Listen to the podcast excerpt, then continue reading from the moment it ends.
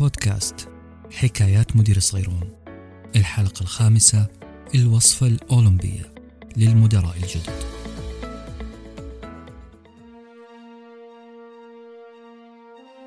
الوصفة الأولمبية للمدراء الجدد.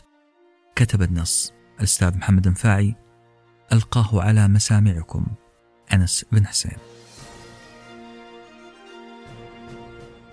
عندما تختار أو يحدد لك في مسارك المهني المجال الإداري كمستقبل وظيفي، يعني لو حدد لك أن يكون مسارك المهني القادم هو المجال الإداري، راح تكون في يوم ما مدير لأول مرة. هذا الأمر شيء جميل جدا ورائع في حياتك العملية، ويعتبر أنه أحد أهم خطواتك لتحقيق المستقبل العملي المأمول. في حالة أنك خطوت هذه الخطوة، حبيت تصير مدير، أو بمعنى آخر للتو أصبحت مديرا على مجموعة من الموظفين، حاول أن تتعلم من دروس من سبقك لهذه الخطوة. هذا البودكاست عزيزي المستمع قد يهمك كثيرا، لأن كثيرا من الأخطاء تتكرر من المدراء الناشئين مرات كثيرة، سواء كان هذا المدير من الصين أو من البرازيل أو حتى من وسط أدغال أفريقيا. الطرح اللي هتسمعه الآن ذو الصبغة الأولمبية، رح نذكره على شكل ثلاث وصفات، وهي إرشادات في رأيي الشخصي كان لها دور إيجابي لكل من مارس الإدارة. الوصفات منبعها أشخاص تمرسوا في الإدارة وحققوا نجاحات في مجالهم المهني. بما أننا نتكلم عن أولمبياد، فرح نصف الوصفات بألوان الميداليات. الوصفة الأولى هي الوصفة البرونزية.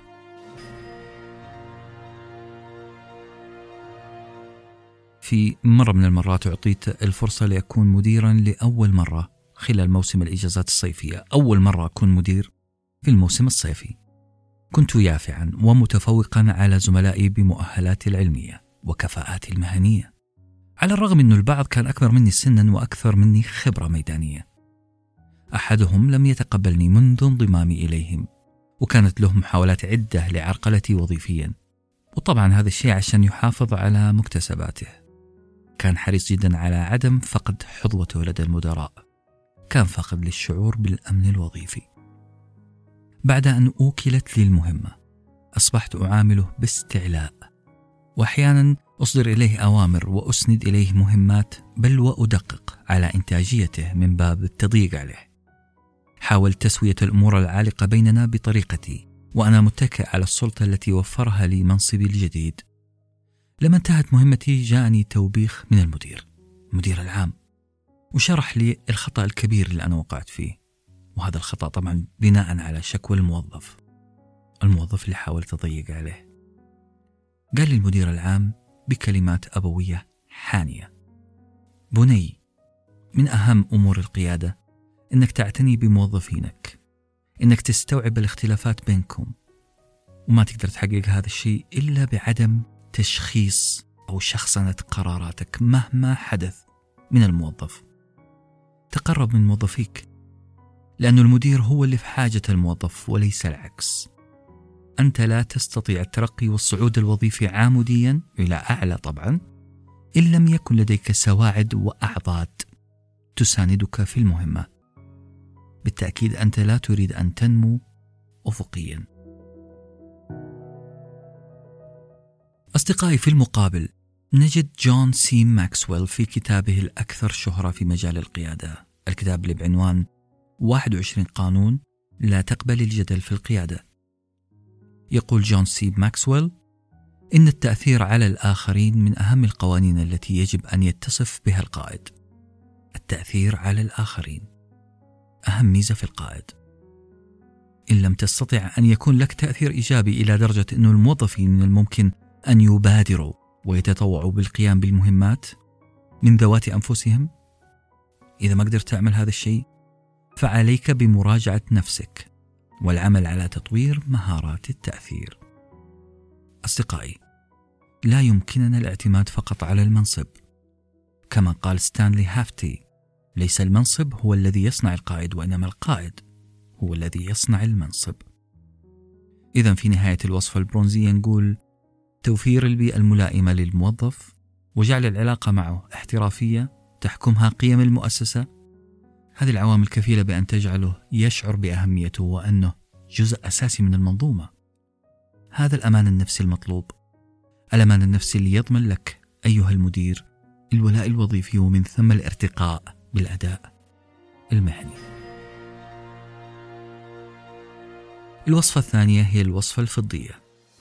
الوصفة الفضية مصدرها هو مديري في ذلك الوقت، المدير الذي كان ينتمي لإحدى الجنسيات الغربية.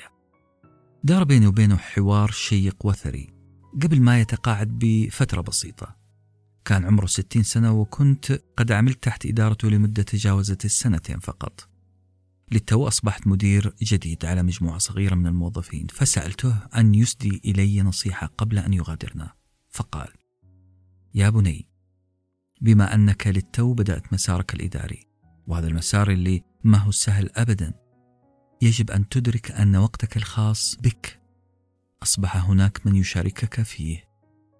الوقت هو أثمن ما تملك، لكن لهم الحق الكامل لاقتطاع ما يستحقون من هذا الوقت بحكم مسؤولياتك الجديدة. طبعا هذا الشيء راح يساعد الجميع عشان يحقق متطلبات العمل. أنت ملزم أن تقدم النصائح والمشورة والمتابعة وحل المشكلات العملية والشخصية كمان، لأنك راح تكون حلقة وصل بينهم وبين الإدارة اللي لها متطلبات وأهداف.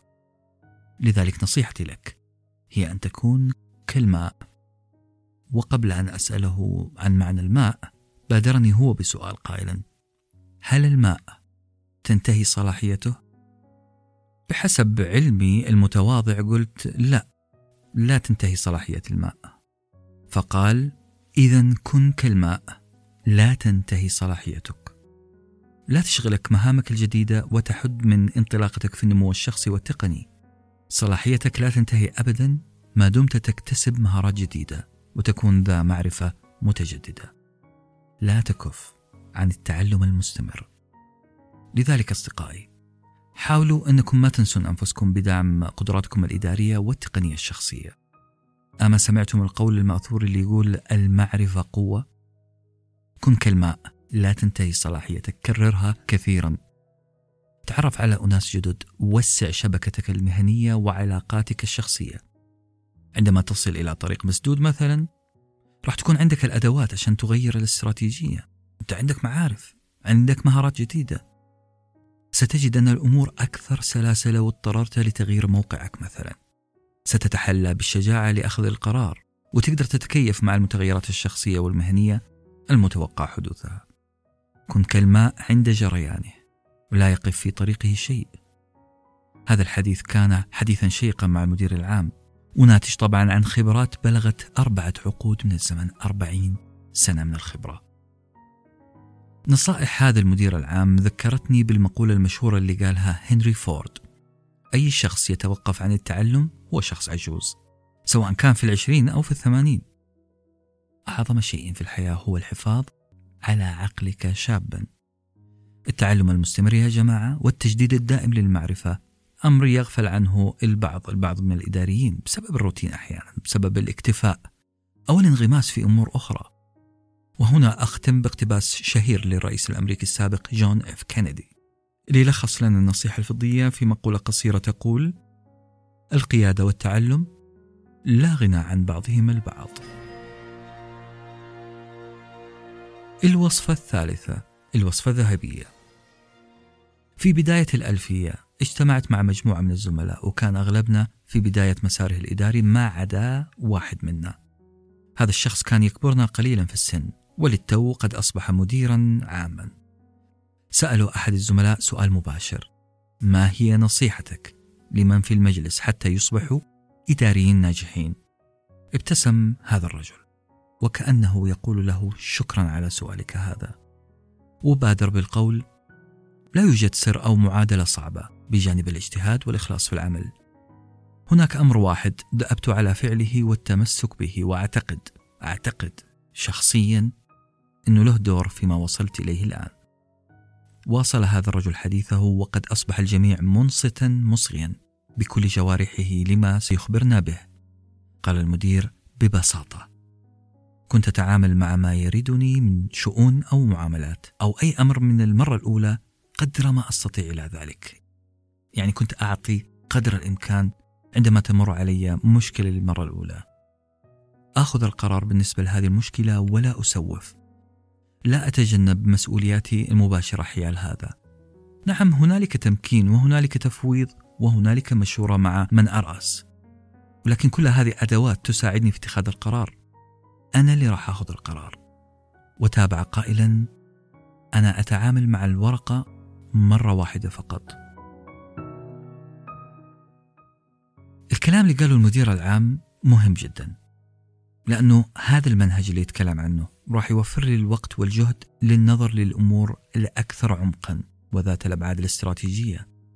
هذا الشيء حيفيد المنظومة بشكل أكبر. إني ألحق كرة الثلج قبل ما تكبر. لا أسمح لكرة الثلج اللي هي المشكلة بالنمو. وقد قال العرب: ومعظم النار من مستصغر الشرر. المدير العام واصل حديثه قائلا: كنت أجد الوقت اللازم لدراسة أي موضوع، ومع مرور الوقت كنت أبرز عن أقراني وزملائي الآخرين بسبب مساهمتي الكبيرة في استراتيجيات المنظومة في حل المشاكل.